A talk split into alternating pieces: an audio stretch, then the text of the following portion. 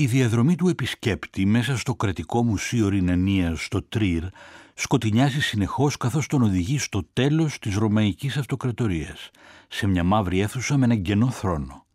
Μέχρι εκεί έχει ήδη διατρέξει γύρω στα 150 χρόνια από την ιστορία της ύστερης αρχαιότητας και έχει δει όλες τις πτυχές της ζωής τότε, από ξύλινα σπίτια, φθαρμένα νομίσματα και από πάτους χωρίς αποχέτευση, μέχρι στοιχεία από αυτοκρατορικά ανάκτορα, με θέρμες και δείγματα ιελουργίας και χρυσοχοΐας.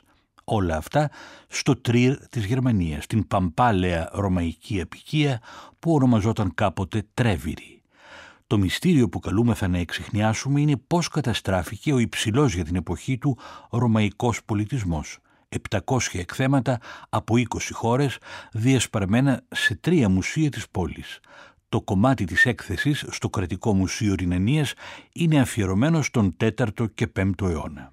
Οι αίθουσες της έκθεσης είναι διαμορφωμένες χρωματικά σαν ήλιος σπουδίοι, λέει ο διευθυντής του μουσείου Μάρκους Ρόιτερ μέχρι που δει όντως στην τελευταία κατάμαυρη αίθουσα.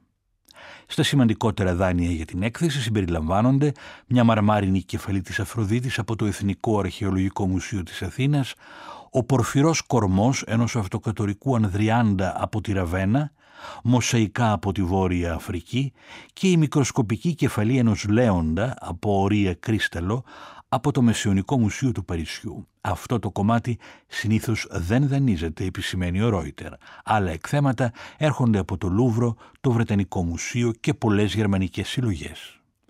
Ο ήλιος είναι ακόμα στο στερέωμα όταν η έκθεση στο Κρατικό Μουσείο Ρινανίας μας παρουσιάζει τη Ρωμαϊκή Αυτοκρατορία γύρω στο 350 υπήρξαν τότε τέσσερις αυτοκράτορες που αναζητούσαν συνεχώς νέες έδρες και έδιναν μεγάλη σημασία στην νόμιμοφροσύνη των κρατικών υπαλλήλων και των στρατηγών τους.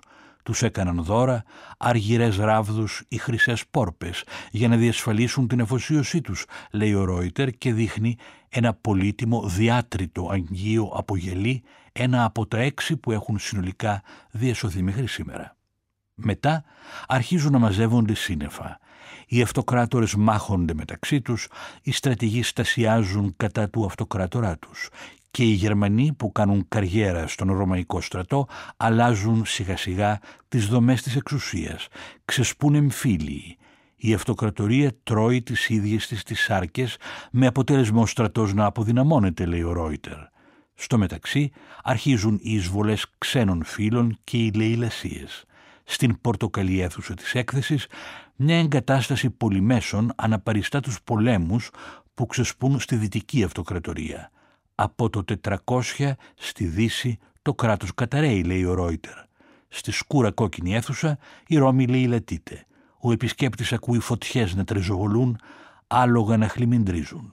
Στην προθήκη λιωμένα νομίσματα χρονολογημένα το 410 και στο τέλος η μαύρη αίθουσα με τον άδειο θρόνο. Πτώση και σιγή στα ερήπια μιας μεγάλης ένδοξης αυτοκρατορίας.